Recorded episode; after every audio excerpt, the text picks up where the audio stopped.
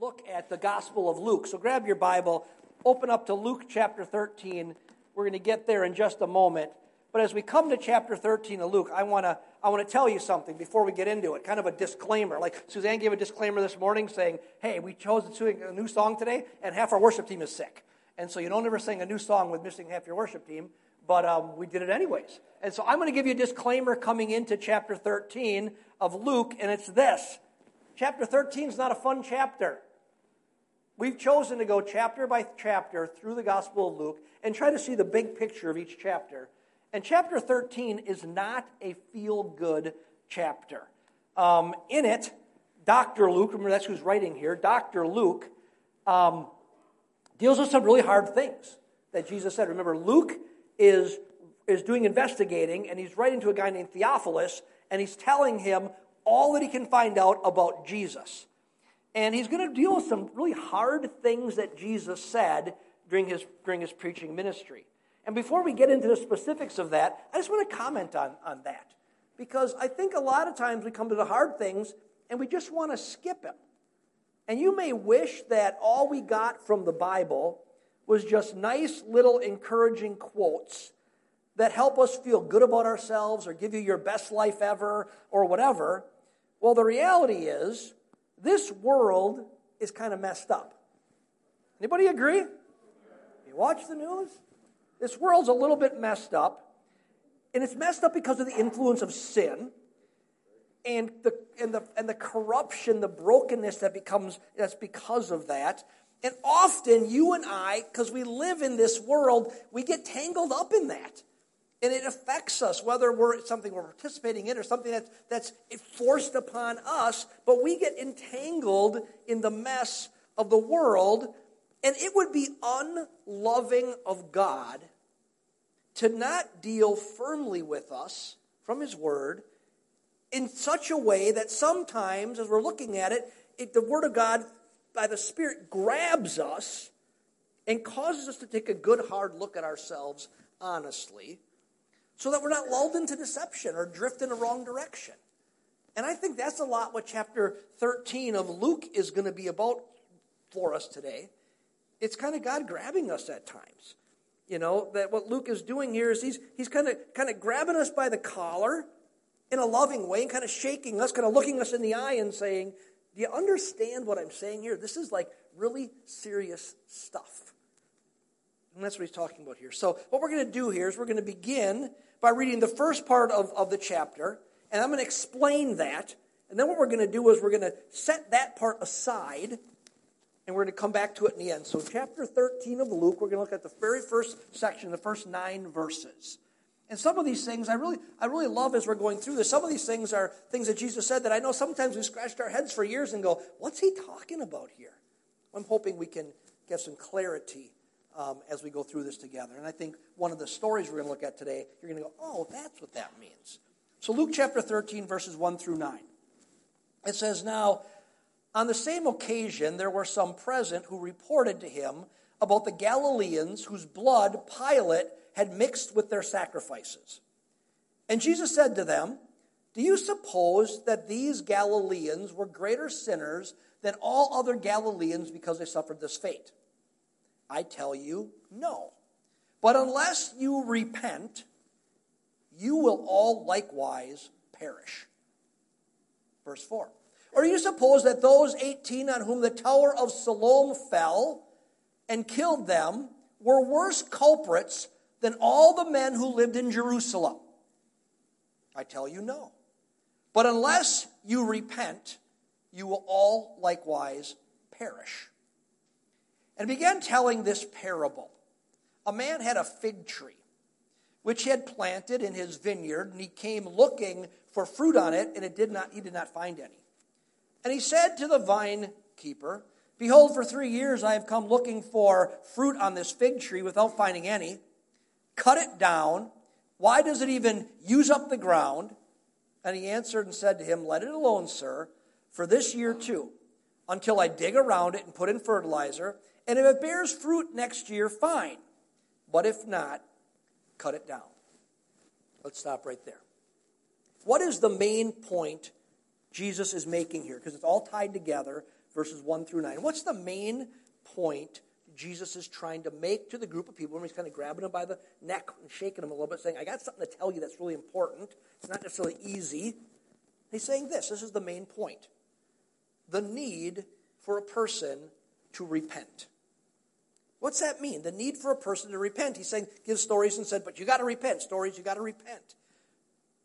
The need for a person to recognize that the way they are going is the wrong direction. That in their life, they're heading in the wrong direction. They need to have an epiphany. Repentance really means, basically, a great way to describe it is like having an epiphany, a change of mind. You realize something for the first time, maybe, or you finally acknowledge it, you recognize it, and that change of mind leads to a change in direction. So you were going this way in your life, pursuing certain things that you thought were really important, you know, going after maybe the American dream, if, if, if, if that's maybe not leading you in the right direction, you're going in this direction, but you have an epiphany that this isn't the right way, and you change direction and you go the other direction. That's what repentance is about. That's what this whole context of this, these first nine verses is talking about. And in context of the scriptures, it's about recognizing that a life lived apart from God and all that includes, includes all then the sinfulness and the waywardness that would come with that, that is wrong and is destructive. It's recognizing that and turning to Jesus. Turning to Jesus to find forgiveness through Him. Then living with Him in a spirit empowered life that is designed to bring you joy and contentment, help you to overcome the destruction of sin in your life, so that we can live in a world falling apart by sin and still we can have the joy of the Lord in the midst of it. That's what repentance is all about going from that way which is harmful and hurtful to this way which is blessed and good in Christ. And when talking about this, Jesus uses a current event. Now, to us, it's not a current event because it's 2,000 years ago, but when, when this was written, he uses a current event of their time as a teaching point. See, apparently, and there's no recorded history of this that outside of biblical evidence that no people knows, but uh, obviously what's happened here that he's referring to is that Pilate, who's the, the Roman ruler, has killed some people from Galilee, and he was a ruthless man, and Rome was ruthless, and they're dominating over the Jews in Israel. That's what's going on. They're, they're like overlords, and they, they teach them almost like you know, they're, they're, they, they're enslaved to them. And obviously, to make a point at some point, um, he had Pilate had taken some Galileans and he had killed them. And to desecrate and to humiliate the Jews, he took their blood and he mixed it with the blood of the offering in their holy temple. That's what's going on. And Jesus uses this event to ask those people who were who were suffering. He said, were they suffering a punishment from God? Those people who that happened to because they were greater sinners than everybody else. And Jesus says, No, it didn't happen because of that. And then he turns his attention away from them and he, he looks on the people who are sitting in a crowd around him and he says, And unless you repent, you're going to be worse than them. Jesus is saying, Listen, every person needs repentance. Every person is guilty, no matter what situations they face. Every person needs to go at some point in their life and continue in their life from going their own way to following God's way. And the hard thing Jesus is saying here is that, and if you don't repent, and he's really saying if you don't repent now, your future will be worse than the people whose blood was mingled with the offering or a tower fell on and killed. And then Jesus tells a parable to emphasize a point. Sometimes you're reading this and you go, well, what's this story all of a sudden have to do with anything? If you look and dig deep, you'll figure out how that story is relating back to what he just says. So he tells a story about a, a parable about a fig tree. And the fig tree, what's, what's unique about the fig tree? There's a fig tree, it's at least three years old, but it's not producing any figs. And he tells about how the owner of the tree told the gardener just to cut it down because it's wasting space. But how the gardener said to give it one more year and he's going to dig around it and fertilize it and give it one more chance. One more chance. And if next year doesn't produce figs, well, then you can cut it down. Remember what Jesus is talking about here. He's not talking about fig trees, he's not really talking about gardening here. Jesus was making a point about repentance. He's saying that a person has the opportunity to repent. The scripture talks about bearing fruit of repentance. He's talking about the fact that, that a person has the opportunity, the time, and the opportunity and the chance today to repent, to change direction, and that God is being really patient with people. He's saying, God is the one in the story saying, wait, wait, wait, don't cut it down. God is the one in the story saying, wait, let me dig around it and, and fertilize it and give it another year. God is the one saying, I want to be patient.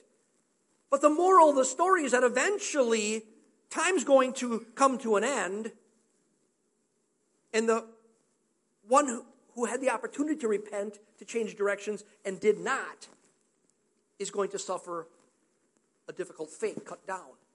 Earlier said it's worse than a tower falling on you or you're being killed and your blood being mixed with the sacrifice. He's saying you're going to have a really significant negative future outcome. So he's talking about repentance here and the need to repent now.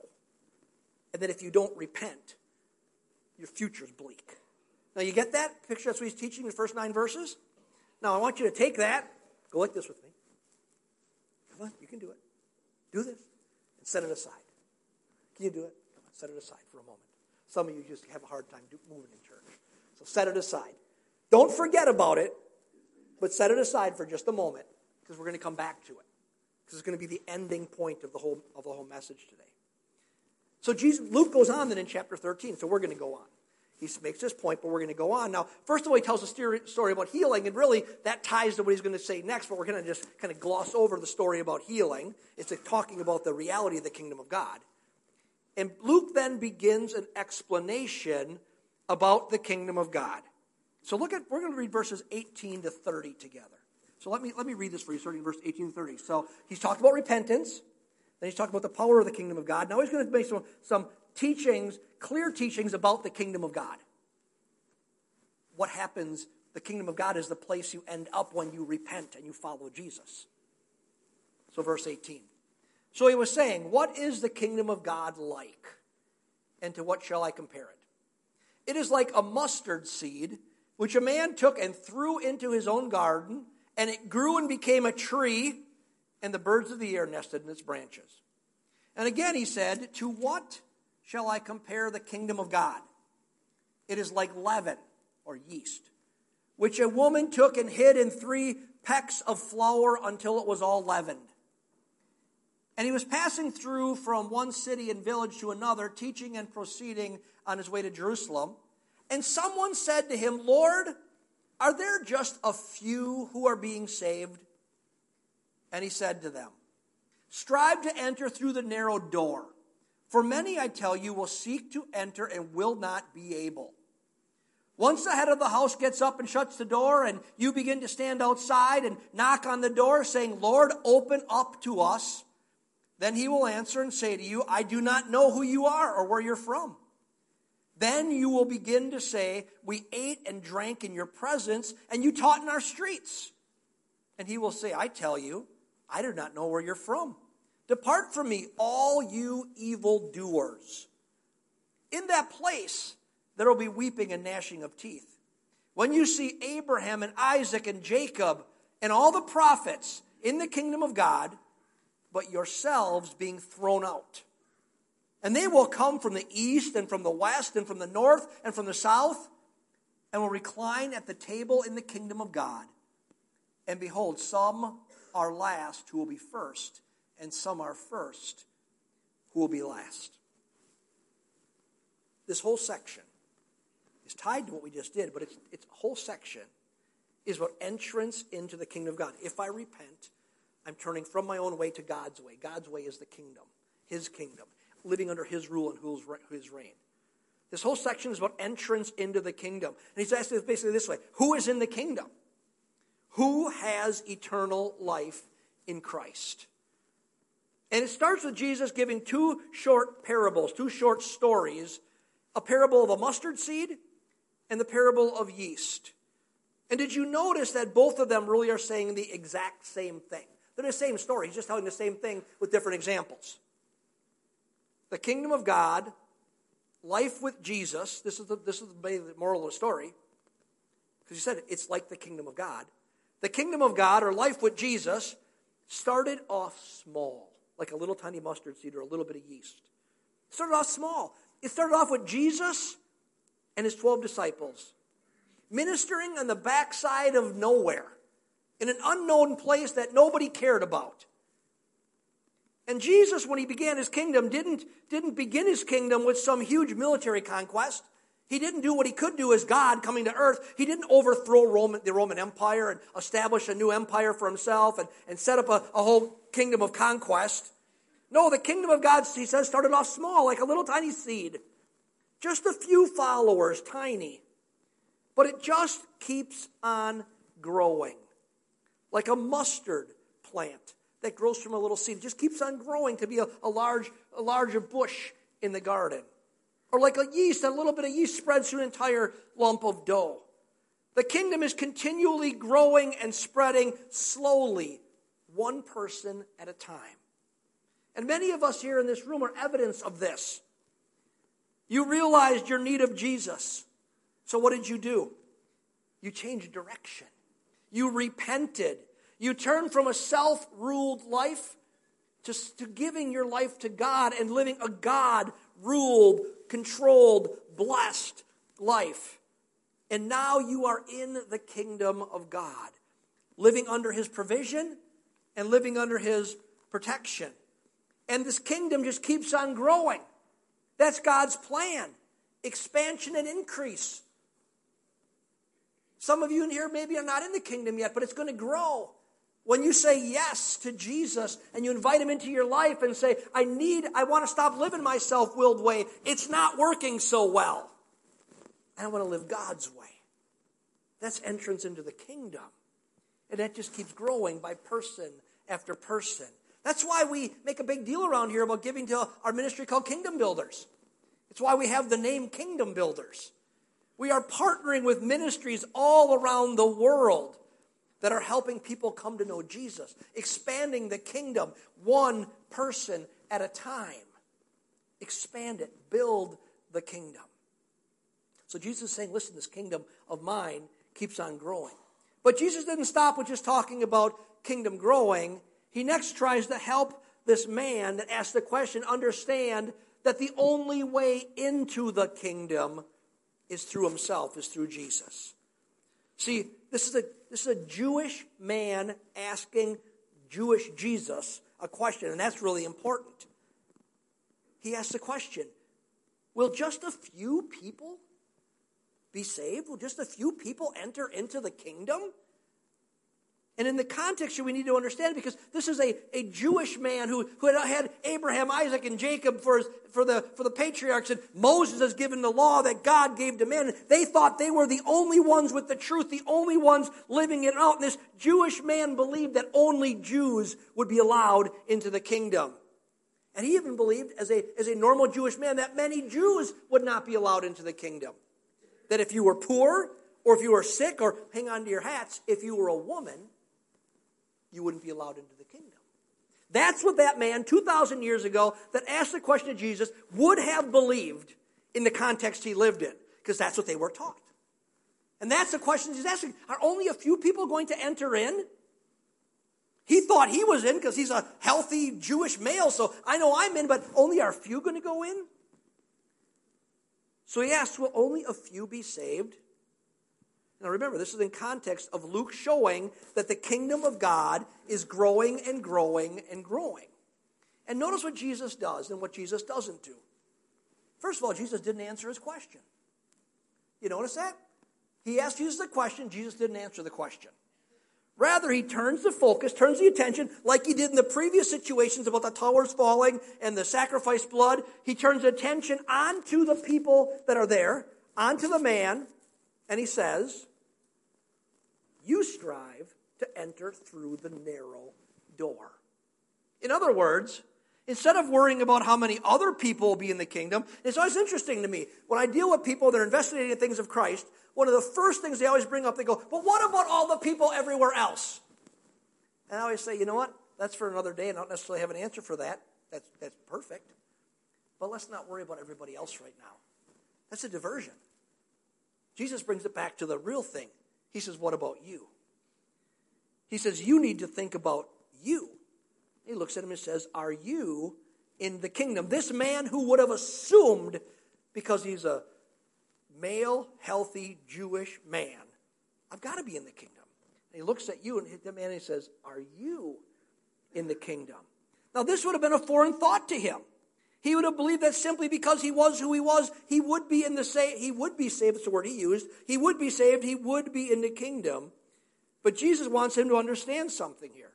Being in the kingdom isn't about being a certain nationality. It's not about being born into the right family. It's not about going to the right church. It's not about being in the right denomination in our thinking of today. It's all about knowing Jesus as Savior that Jesus is the plan of God for entrance into the kingdom of God, and that there is no other way. Say something with me today. Say, no other way. That's being challenged in our day and age a lot. This is important. Jesus is saying he is the narrow door. Enter by the narrow door. Now, some people, particularly in our culture today, could say, well, that sounds awful bigoted and exclusive and arrogant, saying you have the only way. Hear me today.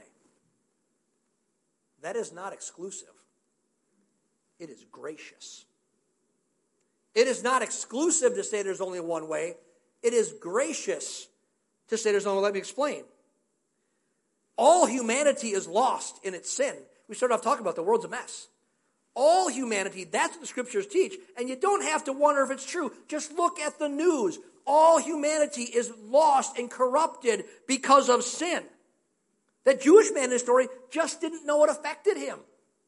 He thought, well, I'm all right just because of where I'm born, what family I'm into.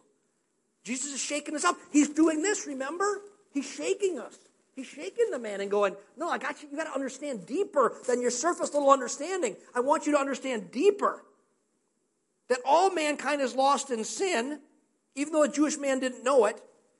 And lost humanity can't do anything to fix their own spiritual lostness. But God loves humankind so much that he made a way for us to find forgiveness and new life and entrance into the kingdom of God. And the way is Jesus. Friends, that's not exclusive. There was no other way. Imagine this this place is going to blow up in 36 seconds. Somebody planted a bomb. We don't have any doors, we don't have any windows, except for one door back there. And I say, hey, the building's going to blow up in 36 seconds. In an orderly fashion, let's get up out of our chairs and walk and exit that door. Would you think I was being exclusive? Well, I want other ways to get out of the building. Well, there is no other way. There's one way. Because that's the way the architects built the building one door. Well, that's why we have multiple doors in here. But that's why the if that's the way they built it, the architects built it. Well, the architect of all humanity did not in, intend for mankind to rebel against him and walk away, and he made a way for us to come back. And the way is Jesus. It's not exclusive, it's an offer of acceptance. God is offering that he will accept anyone and everyone who wants to enter his kingdom by his way. That's what he's saying. Everybody is welcome to come to me, and I'll give you a way to do it. Now, that's what Jesus was addressing when he was talking about who gets shut out of the kingdom. Because that's one of the really hard sections of this, of this chapter about people being shut out of the kingdom. And look what it says it says they heard about Jesus, but they didn't know him as Jesus.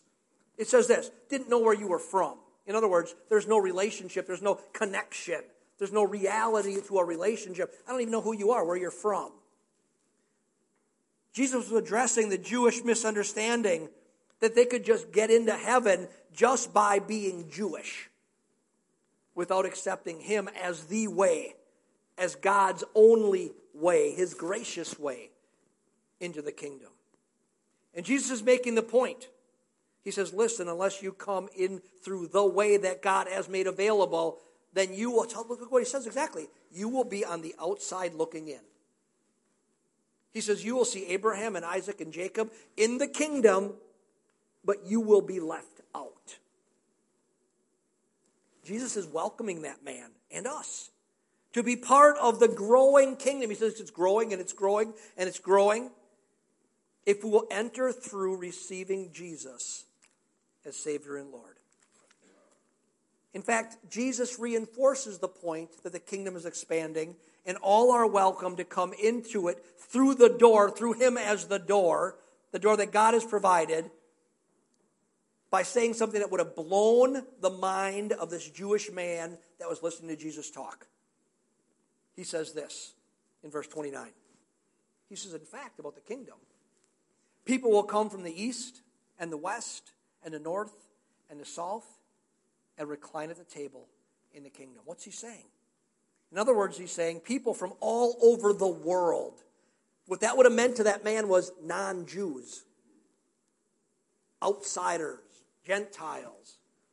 People from all over the world, Gentiles like you and me, are invited into the kingdom. Then we need to be born Jewish. That we're invited into the kingdom. Those looked at as last by that man and the Jews who looked at as last because they weren't part of the right family will in fact be first and will feast at the table with Jesus in the kingdom of God. Jesus was grabbing this guy by the collar and saying, Listen, you don't get to make the rules. God has made the rules. He has made a way for anyone to enter his kingdom. And he, Jesus is basically saying this, and he says this this way, different than other places. He's saying, I am the way. I am the truth. I am the life. In this case, he's saying, I am the narrow door.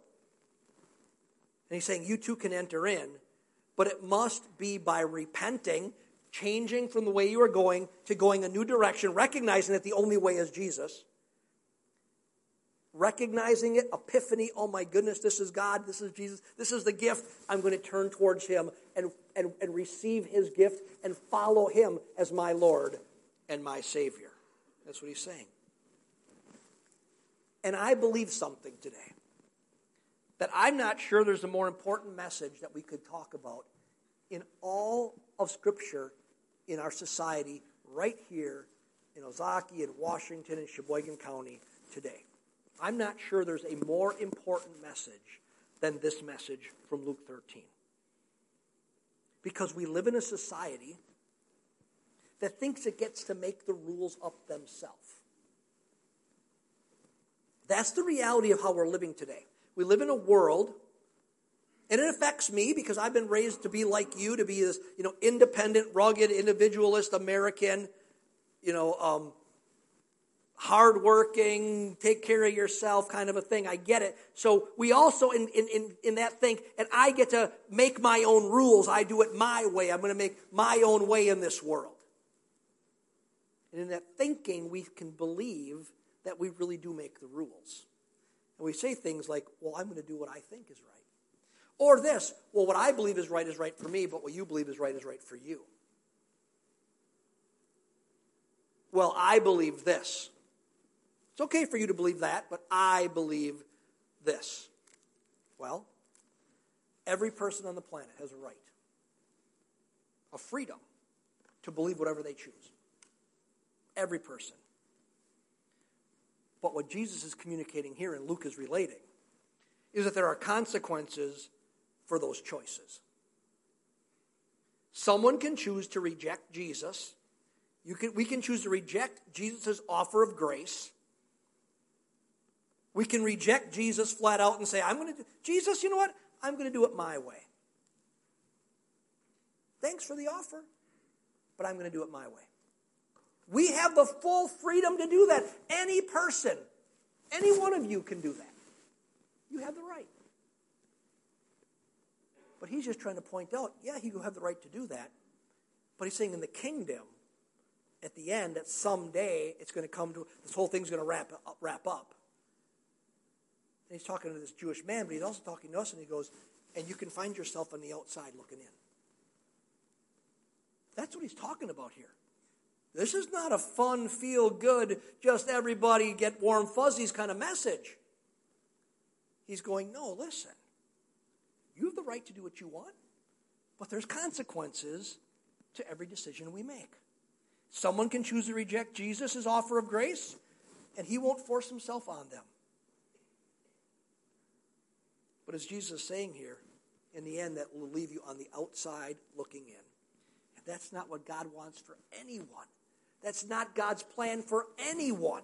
He wants everyone in his kingdom. So that then brings us back to the beginning of the chapter, verses 1 through 9. How do we get in? How do we become part of the kingdom? What must we do? We repent if we haven't, and we turn to Jesus. And, and repentance, sometimes we misunderstand. We think repentance is a, a one time act. Repentance is a continual rec- wrestling with the recognition of what we know to be true. You recognize what's true. Jesus is Lord and Savior, and I want to live under His rule and reign. Well, I have to keep doing that because we talk about in communion a lot, we have a tendency to drift. Repentance is the, the return back to the right way, the right path.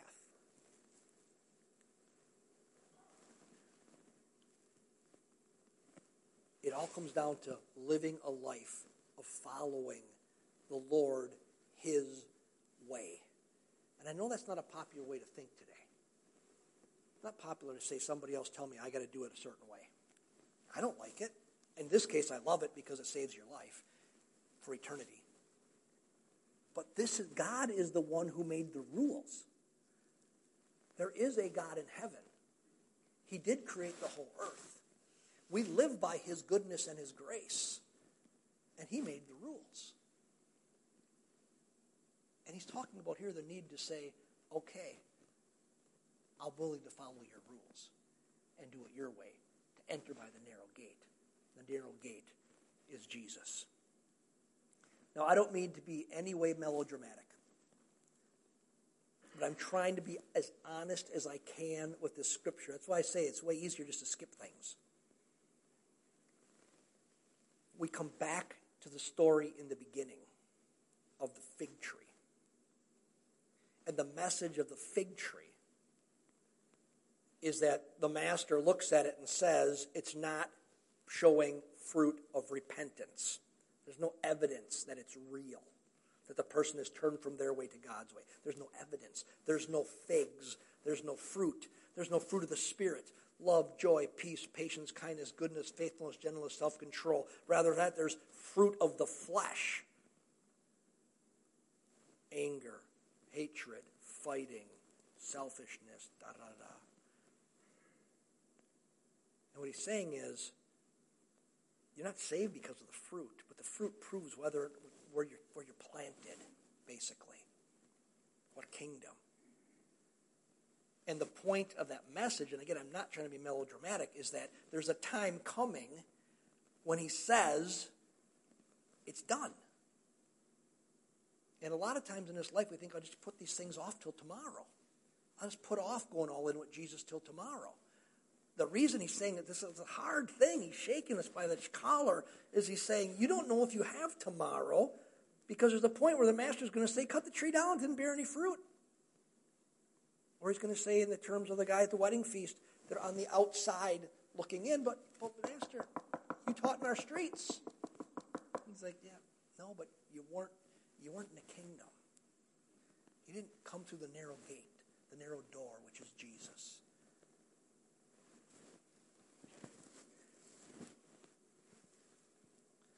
I think we should end by just being honest about this and asking ourselves, have we really said yes to Jesus?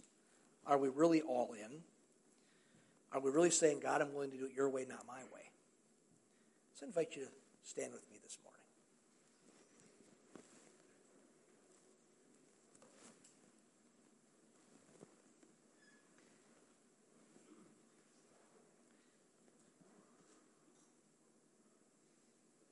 Lord,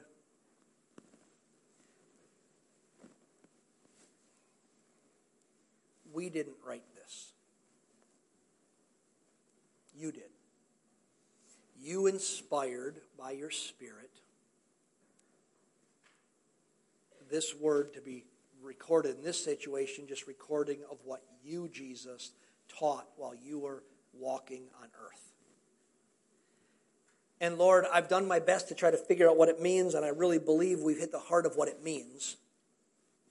This whole idea of the need to, to repent, and we sometimes especially think of that as just somebody just coming into the kingdom, and you've tied it to that, but you've taken it broader and saying it's, it's how we live our lives. Our lives of willing surrender to your way,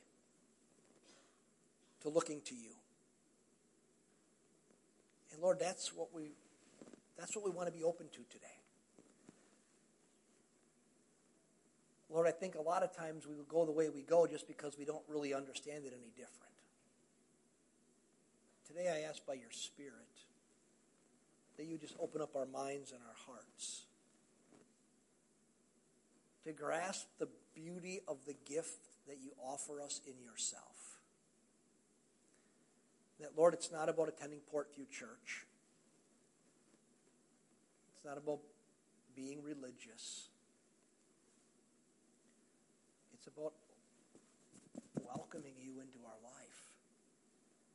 About saying, I want to live in your kingdom, not my kingdom. I don't want to live in my kingdom Monday through Saturday. And on Sunday say, I put my, my, my hour or hour and a half in in your kingdom. But I want to live and rule and reign in your kingdom where, where I recognize that my energy is your energy. I recognize that my time is your time. I recognize that my body and whatever you want to do through it is your body. I recognize that, that the house I live in is yours. And the car I drive is yours. And the money in the savings account is yours. And you care for us through it all. But that we're living in your kingdom. That you're the one who rules and reigns. You're the one who, who um, who makes the rules. And the rules are all love. The rules are all good. The rules are all for our blessing. But you're the one who, who sets the course. And that, Lord, somehow today our hearts would be opened more to that than they ever have been before. And that we just say yes to you.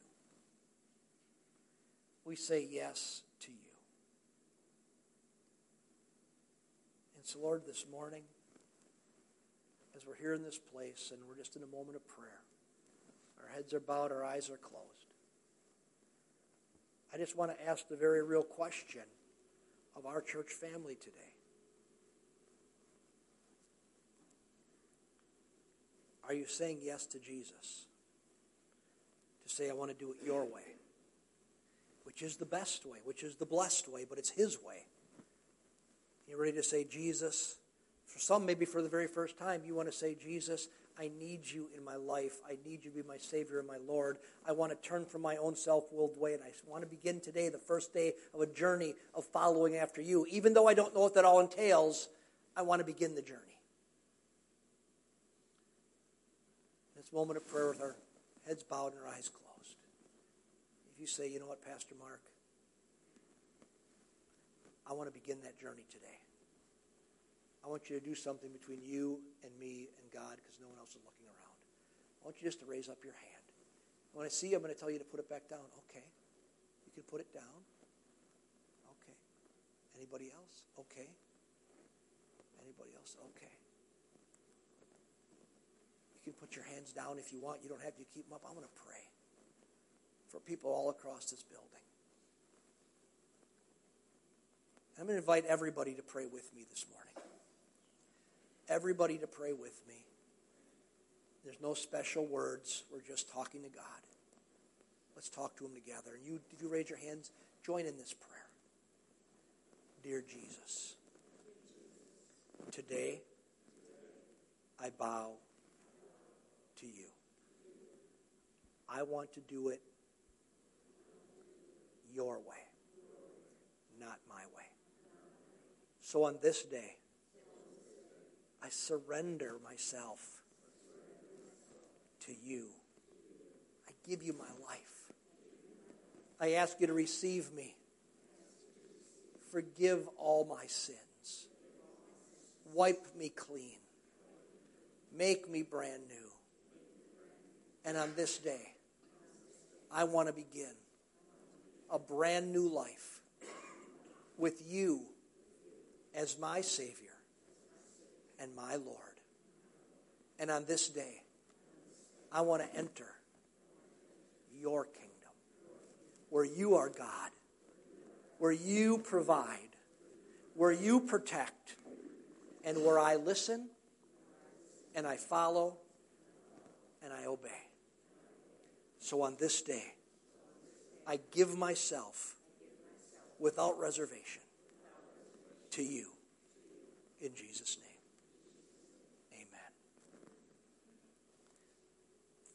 For those of you who said yes to that today,